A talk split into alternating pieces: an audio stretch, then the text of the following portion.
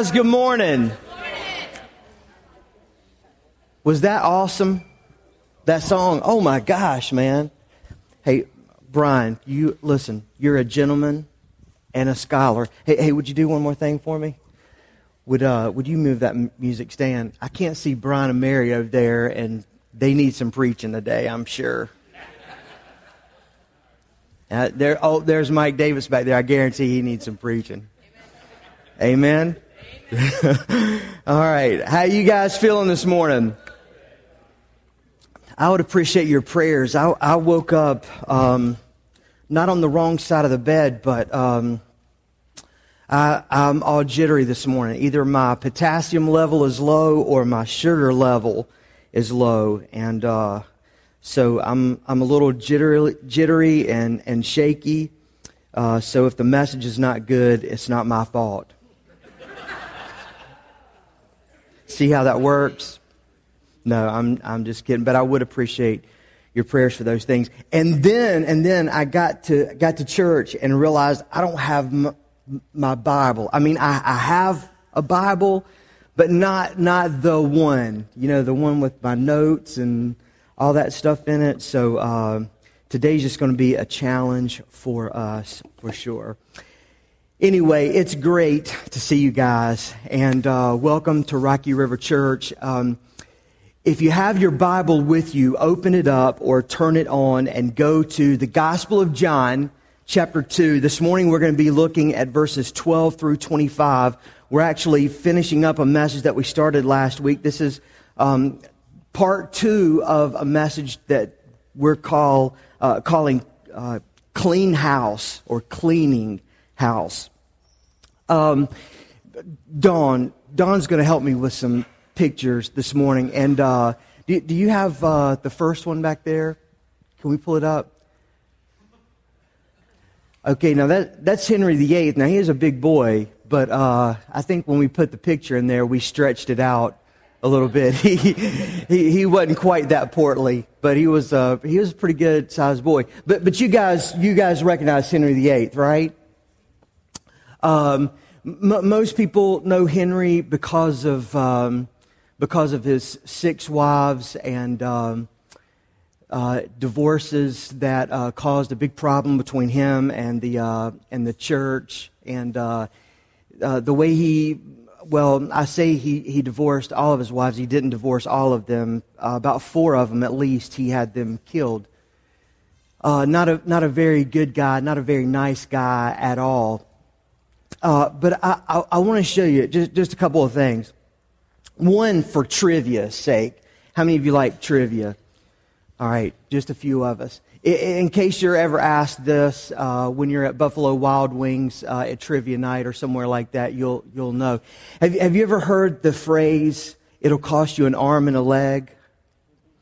Uh, d- during the time period in which Henry lived, a painter who was going to paint a, a portrait of you, they charged by how much of a person's body you could see.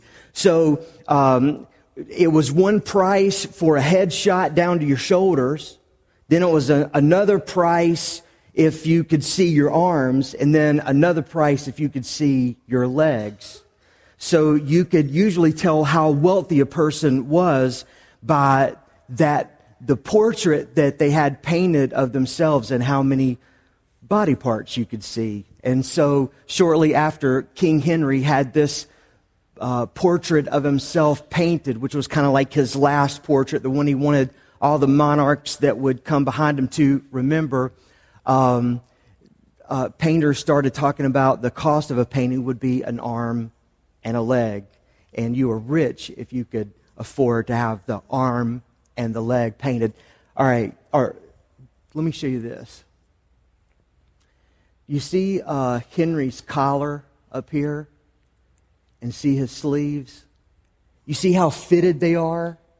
You, you can tell that, right? It looks like lace. I know, I know the picture is, is a, a little bit skewed, but uh, you, you can see the, the wrist, how his sleeves are kind of tight there, and then up at the top. That was not just because he's a pretty good sized fella. Do you know why it is? body odor. It was to control body odor. Let, let me give you a brief history of body odor. The Egyptians, which really kind of mark in, in, some ways the beginning of civilization. They were very clean people. You, you might even remember this from our study uh, on, on the life of Joseph. The, the Egyptians were all about bathing and they had oils and creams and uh, different things like that that they could, you know, put on their body to, to really not so much keep them from having body odor, but more to mask their, their body odor. But they, they were clean. The only thing that the Egyptians could not figure out is how to handle their lice problem. They couldn't get rid of lice. So the merchant class and the ruling class, they just started shaving all the head, uh, all, all, the hair on their body from head to toe. They just got rid of, of all of their hair. And then, um, things take a, a, another turn sort of up and to the right when you get to the Greeks and the Romans. They're also very clean people. And they made bathhouses uh, very, very popular. In fact, you can go to the ruins in practically any Roman ancient city and you can find the bathhouse. They, they were all about taking baths. And uh, then because they didn't have right guard or, uh, you know, speed stick or, or whatever, um, they would put on heavy perfumes. In fact, they're, they're the ones who started putting perfumes on on their animals and clipping their animals. Uh, some of the generals for the Roman government would even dip their horses into perfume so that uh, the, the horses would smell good.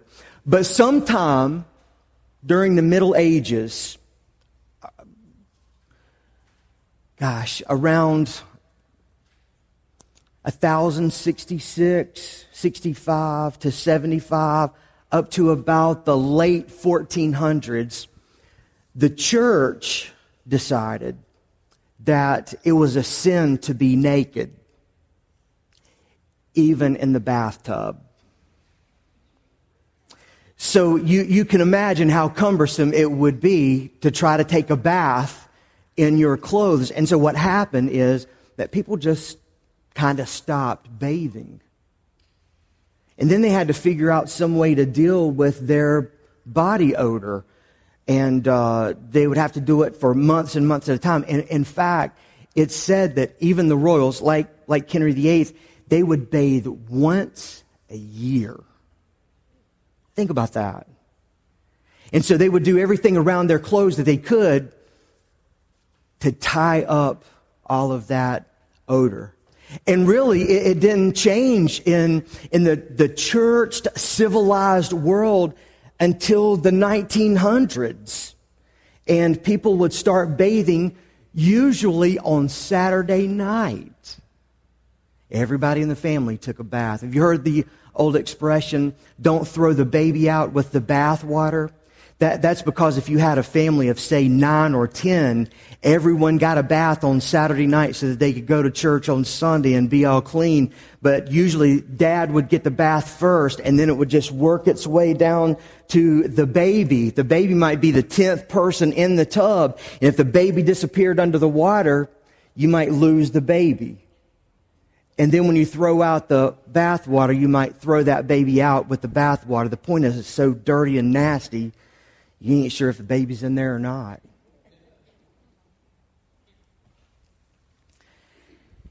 You, you, you might not realize it, but I, I hope you will by the end of, of today's message. Jesus cleansing the temple is not just about him cleaning out a building. It has a lot to do with him cleaning out you and me. One of the things I want to point out along the way as we're unpacking these verses is that our God doesn't live in buildings anymore. Since the New Testament times, since Jesus, God no longer dwells in buildings made out of stone and brick and wood and mortar. He lives in the hearts and the lives of the people who trust him as Lord and Savior.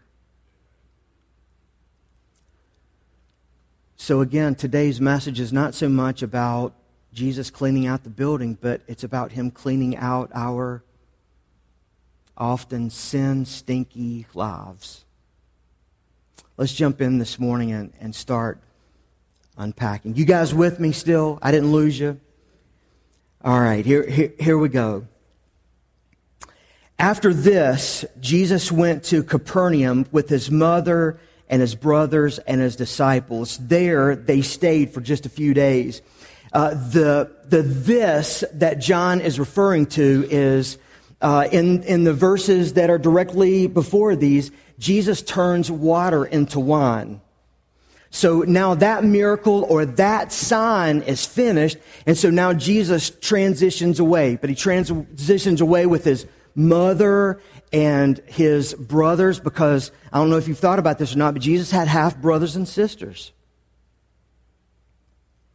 And so he, he leaves with them and he goes to Capernaum, which was by the Sea of Galilee. It was sort of Jesus' headquarters for his ministry. And don't we have a picture of that back there? I just want you guys to see it. I'm, I'm not going to say much about it, but I just want you to be able to see it. This is an aerial shot looking down in the area of, of Capernaum. And you, you can tell that it's not a very big place.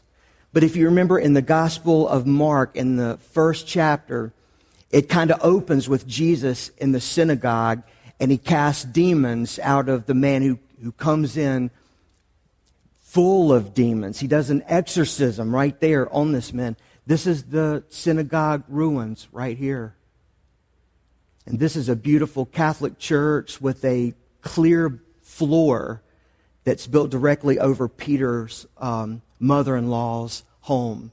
But uh, sometimes I like to just show you those pictures to remind you that the stories that we read about, the places that we read about, they're, they're real places. They're real stories. These are not once upon a time things uh, that happened like in a, in a make believe world. Jesus and his disciples, they're real people and they, they lived in, in real places. So Jesus takes a break. Verse 13. When it was almost time for the Jewish Passover, Jesus went up to Jerusalem. If you guys remember from last week, Passover is an annual, about a week long celebration where all Jewish families make a pilgrimage into Jerusalem. And as a part of the celebration, they all take an, an animal, usually a lamb. They slaughter that animal and then they offer it up to God for the forgiveness of their sins. Now at Passover, there would have been thousands and thousands. In fact, maybe as many as three to four million people that filed into Jerusalem, where normally there's about 80,000 to 100,000 people living there. So during the uh, celebration of Passover, it, w- it would just be packed. Verse 14. In the temple courts, where the people would come to worship, where they would come and offer their sacrifice. He found men selling cattle, sheep, and doves, and others sitting at the tables exchanging money. So, what was supposed to be happening is that the people were there to worship God. It was, it was an annual time for the, the whole race of the Jewish people to come together and remember that God had saved his people from the Egyptians. And so I think Jesus knew what he was going to find there, but what, what you would expect to find is that all of the people were excited. They were singing and worshiping and, and praising God. But instead, what Jesus found is that the, the people had just turned God's house, which is what he refers to it later as, they had turned God's house into a bazaar, a, a flea market. And for Jesus, what was even worse is that they had set up shop in the place that the foreigners could come in to worship God. And so from Jesus' perspective, you have to see this to, for everything else to make sense. So from Jesus' perspective, he walked into the temple and the people who should care most about the celebration, the people who should care the most about God's house, the people who should be excited about God and the things of God, they're like, eh, it's no big deal.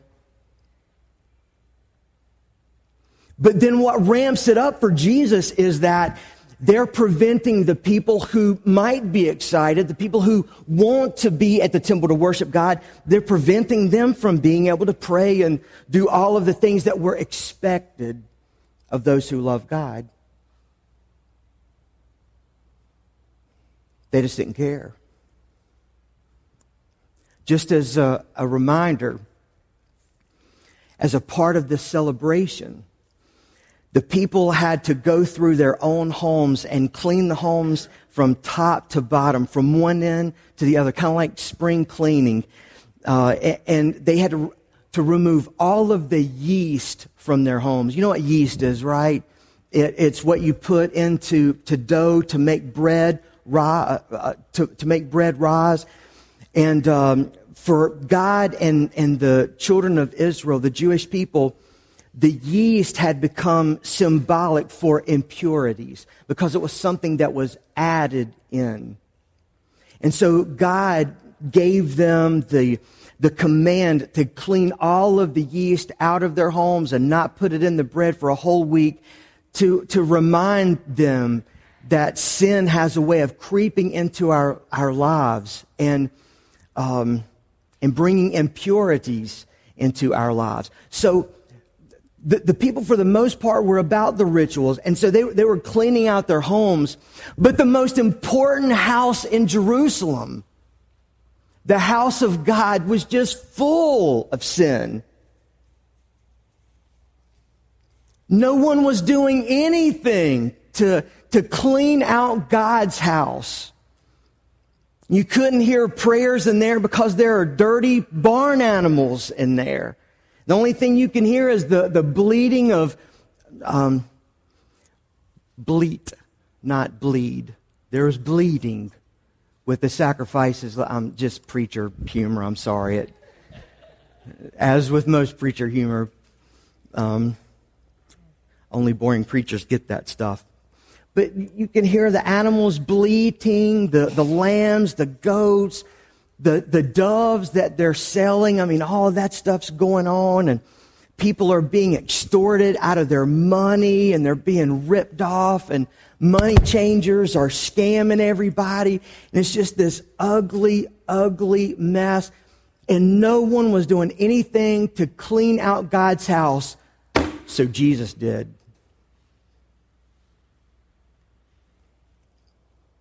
Look again at verse 15.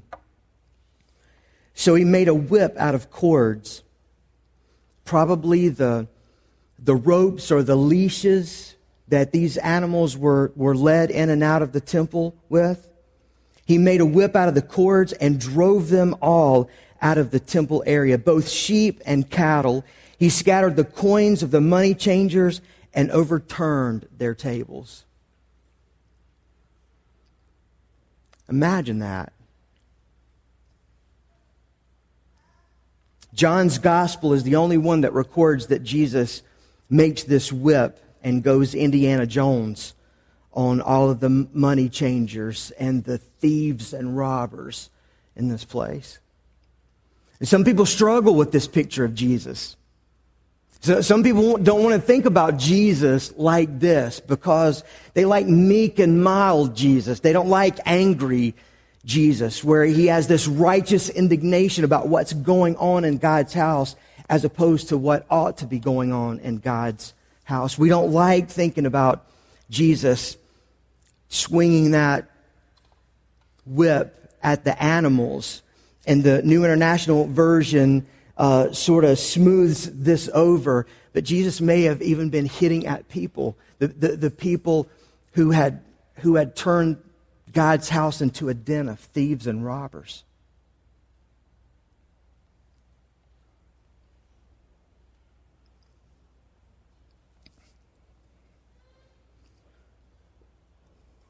One of the things that this ought to remind us of is that we have a, a way of turning a, a blind eye towards sinfulness sinfulness in our lives, sinfulness in the house of God, to just overlook things, to sort of just live with things, you know, that take place at church or take place in our homes or take place in other places in our society. We just kind of act like, well, it's no big deal. Everybody else does it, so I guess it's okay.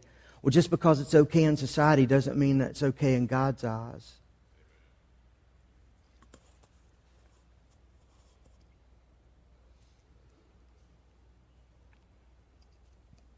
One of the things I was thinking about with this over the past couple of days is that God is a disruptor. He can be a disruptor. God can be a disruptor in our lives. Most of us don't like that because most of us like things to just stay the way they are. We want everything to be smooth and peaceful and calm and quiet.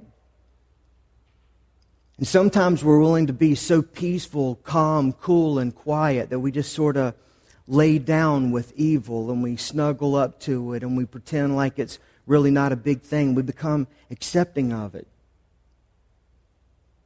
When that happens, God feels like He has full right and privilege to just jump into our lives or jump into society, to jump into our church, to jump into our home, and disrupt things. To turn things upside down.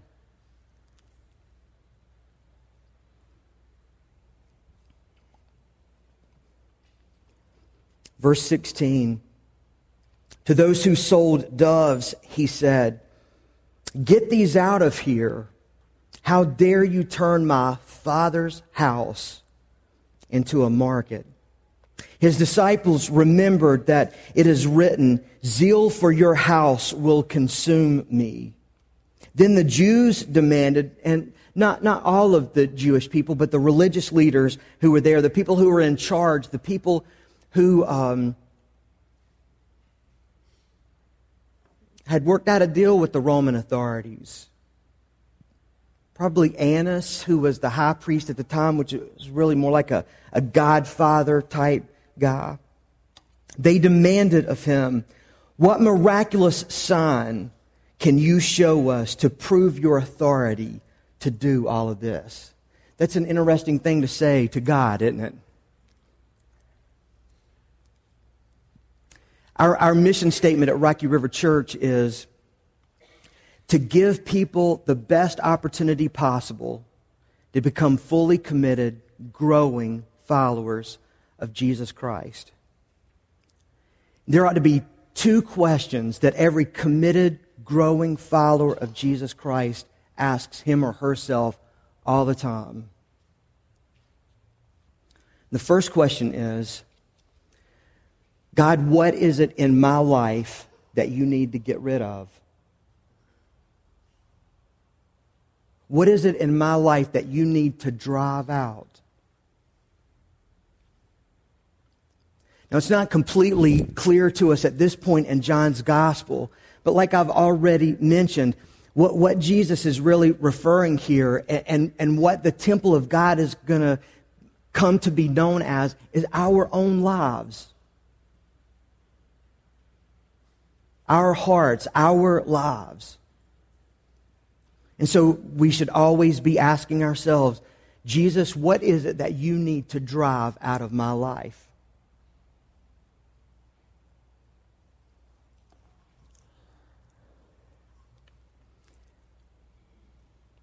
What's keeping me from following you?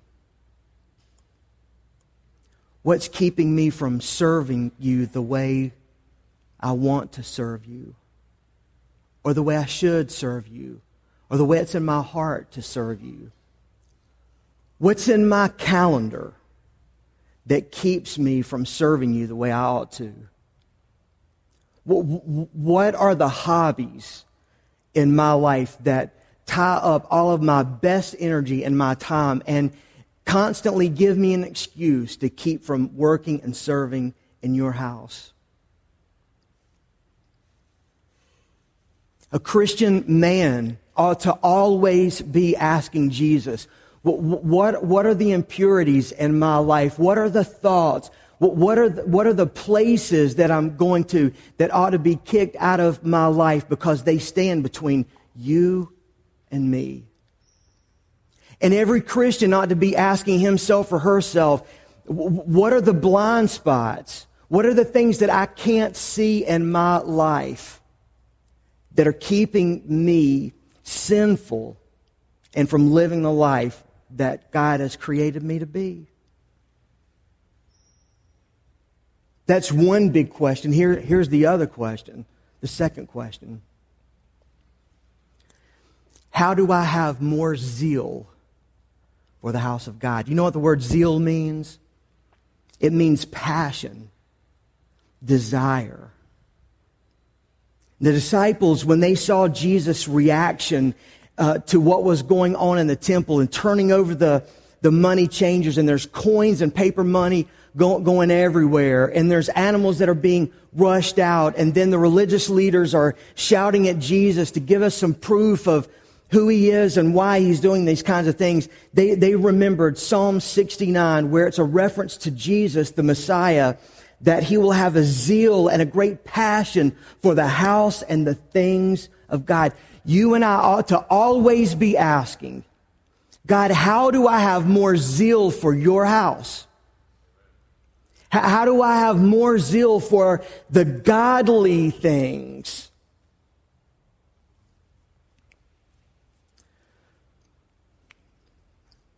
How should I approach worship on the weekends?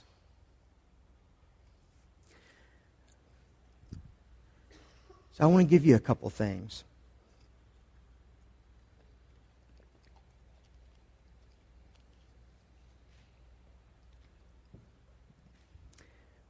Again, I know that God inhabits the lives of the people who love Him and serve Him. I know that God inhabits the environment where His people are praying. And so, this church building or any, any church building wh- where the name of Jesus is invoked, it, it's, not, it's not built after the same pattern of the temple, but it is where we gather up to worship God. There ought to be a respect for it.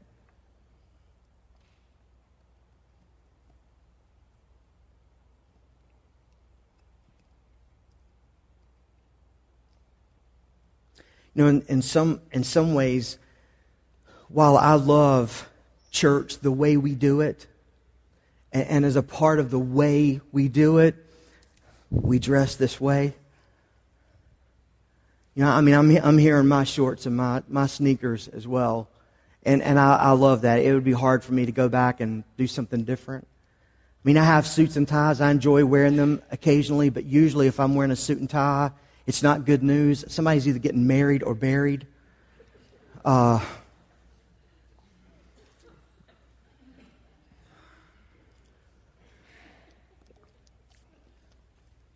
and the only ones that are not laughing are newlyweds.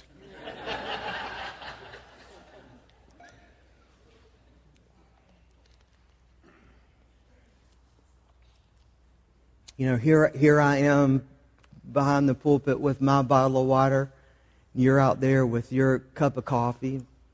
And I think that's fine. But you ought to pick up your coffee cup and take it with you when you leave. You, you, ought to, uh, you ought to pretend that this floor, I know that you look at it and you think, well, it's only stained concrete, but you ought to pretend like this is your mama's white carpet, the carpet in the dining room that you didn't even get to go in until you were like 17 years old so that you don't spill stuff all over the floor. You shouldn't let your kids just run all over the church. You, you, you need to teach them that some, some spaces are sacred. Some, some buildings are a little, little different than others. You, you respect the place where God's people gather up to worship.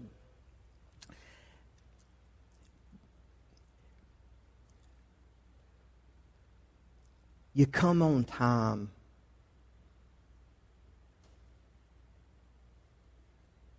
Mostly so that you're, you're not rushing in.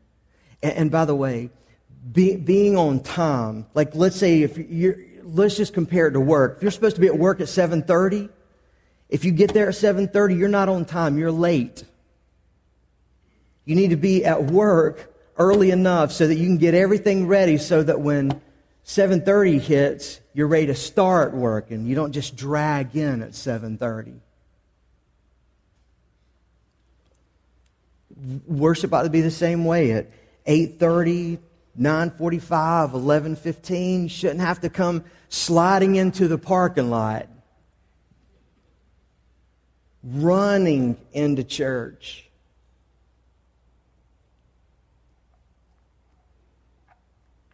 That was a big deal in the house of God. Uh, uh let me show you one, one or two more pictures. Um, Don, I can't remember now the, the picture order. That's a model of the temple. So, so actually, the place I'm about to show you would be this place here. All right. These are the southern steps of the temple. This, just inside, if you look down here, you can just faintly see where the doors would have been when Jesus was alive on the earth. But you see these steps? That's about half of the steps, or maybe a third of the steps that you see there. They're, they're really much deeper and much longer than that. But I, I want you to notice this. You see how wide this step is? Can you see that? Versus this step here? See how narrow this step is? And then I, I think in the next picture, Dawn, you, you can even see it just uh, one more. One more. One more. All right, go back. My bad. Go back one. One more. All right, go back to the other one, the steps. I'm sorry. All right, we don't need that other picture anyway. You can see everything perfectly fine right here. there are different widths on the steps, different heights, and that's all the way up. In fact, you can see, like, um, look, look right here. You see the height of that step? Now look at how much it changes here or right here. And some at the top are even higher. You know why they built the steps that way? It's not, it's not because they didn't know how to measure things up. It's because they knew that when they were having the big festivals like, like Passover, that there, there would be thousands and thousands of people coming and that they would be running up those steps. And so you might be able to run up the first few, but, but after a few lengths of steps, the steps are wider and they're higher. So now you're having to stop and take a couple of steps on that one step, and then you're having to step way up. It's crowd control. It's to slow people down. It's to say, whoa, whoa, whoa, whoa, whoa. You're not just walking into your home, or you're not just walking into a movie theater. You're walking into God's house. So slow down and remember where you are. Remember whose house you're in. Remember why you're here. Focus up on God.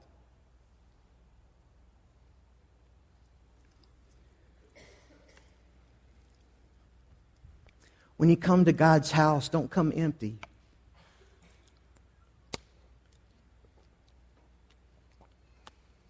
Everyone who who came to the temple had to bring a half a shekel, which was about 20 cents.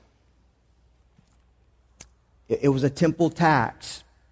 And it wasn't something that the new regime had put in. It was something that God had given the people to do and bring all the way back uh, when he started this custom in the book of Exodus. It, it was a, an offering that was made for the atonement of their sins. It reminded them that the place they were in cost something to build. There are priests in it. It cost something to maintain them. It, it cost something to pay for the sacrifices that were being offered up. It, it's why God says in Malachi chapter 3, if you will make sure that there are enough resources in my house, if you'll make sure that there's bread enough in my house, I'll make sure that you can't build enough barns to hold all of the blessings I will pour into your house. So when you come, don't, don't come empty handed. Give something. Even if, even if you're not a full tither or, or give something. Let me tell you something.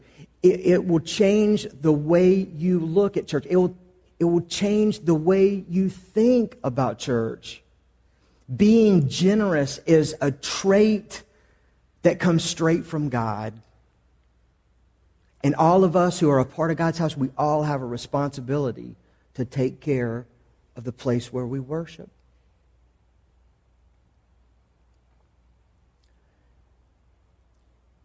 When you come into God's house, don't just expect the same old, same old.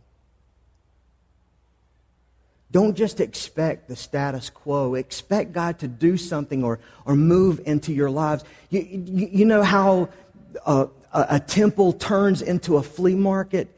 It happens when people are no longer considering God, when they, they no longer think about the bigness and the greatness of the God that they have put their faith and their trust on. It's when they, they stop believing in miracles. It's when they stop believing that God has a plan and purpose for their lives. It doesn't happen overnight, it, it, it certainly happens over time.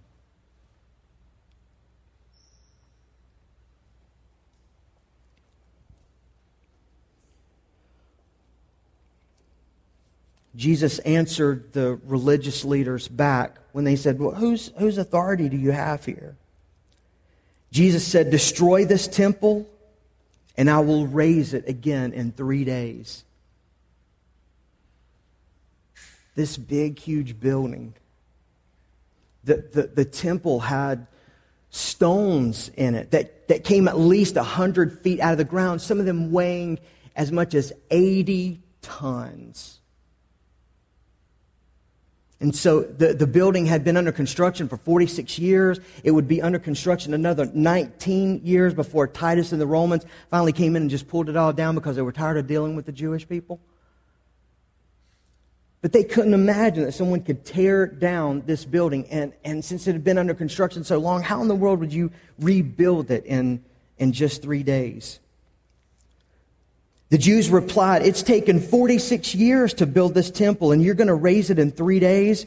But the temple he had spoken of was his body. After he was raised from the dead, his disciples recalled what he had said. Then they believed the scripture and the words that Jesus had spoken. You know what? Sometimes God gives us a verse or a sermon or some key lesson in our lives, and we know it's Him, but we don't know exactly what to do with it. We don't know exactly what it means. But then there is that aha moment. Like, like for the disciples here, they didn't understand as Jesus was talking about destroying the temple. They, they thought, they, they thought he was talking about this big stone building as well. They didn't know that Jesus meant his body. Even after Jesus was crucified, it wasn't until after he resurrected from the grave that they understood what he meant. They had no expectation that Jesus was going to rise from the grave. That they didn't understand all of those things. But once he came back to life, they remembered the story and it was like a light bulb came on. Oh yeah. I remember now. That's what Jesus meant. He wasn't talking about this big stone building. He was, he was talking about his, his own life.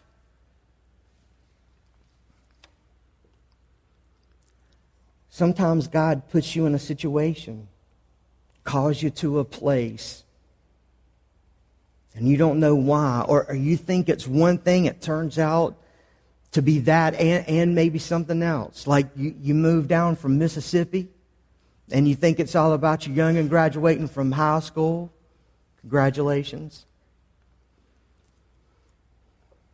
And that happens, but then you realize that God had other things too. He wanted to draw you closer to Him. He wanted to get rid of some stuff in your life, to shape some things up, to move some things around.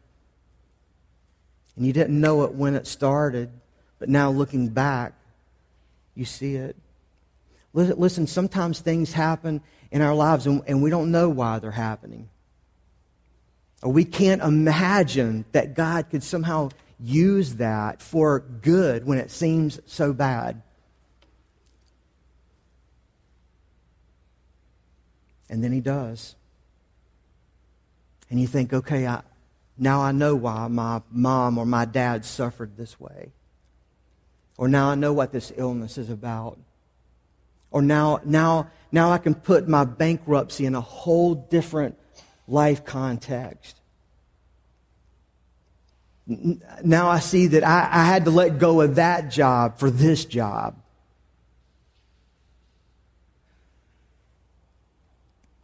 Last few verses.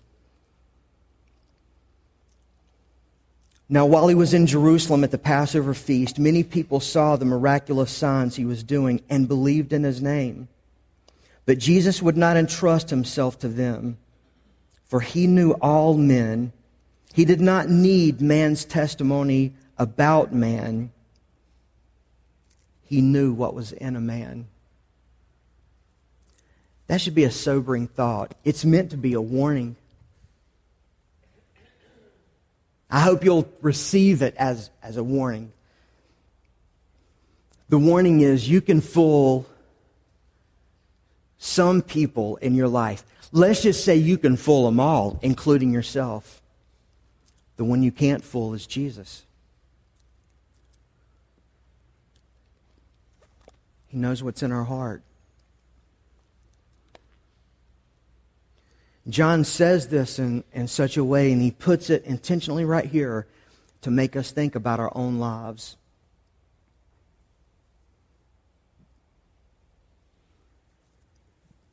John knew that some of the people in that, in that crowd who will sort of get on the bandwagon because they, they knew the temple needed to be cleaned out.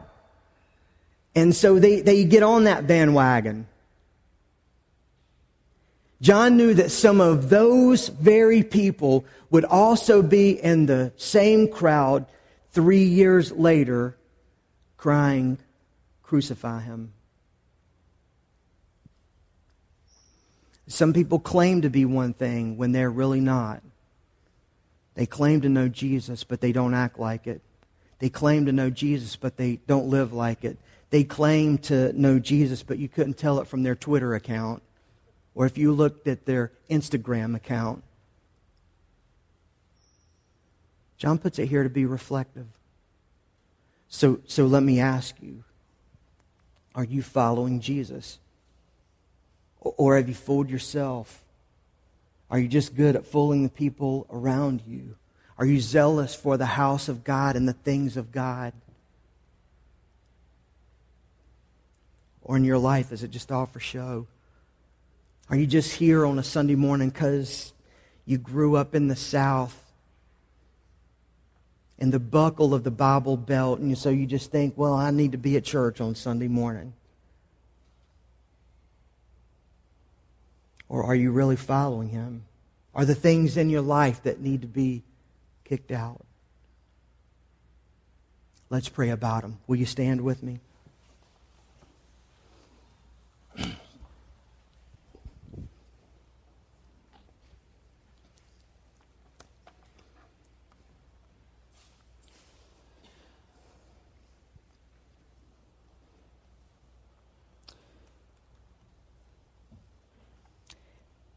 Heavenly Father, we're, we're grateful for your word, the Bible. We're grateful for the things that you teach us through it.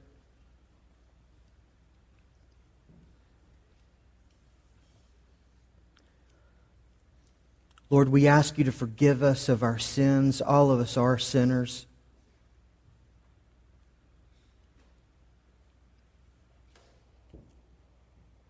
But Lord, help us also to reflect on our own faith relationship with you.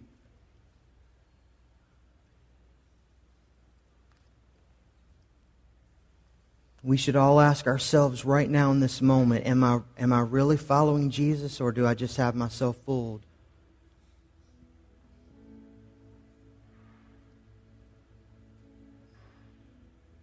Have I been thinking about you today, or am I only thinking about what I'm going to do when I get out of here?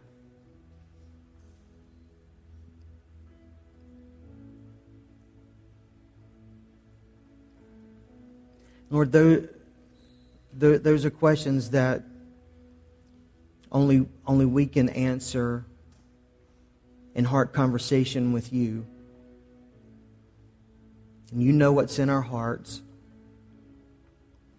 So, Lord, again, we ask you to forgive us of our sins. We ask you to forgive us if we've been frauds, only pretending, or only following you with our words and not our actions.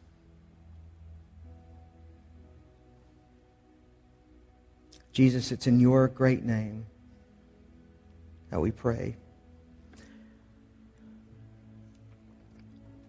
Jesus, I would also like to pray for the, the families and the friends and loved ones of the victims that were killed overnight in Orlando.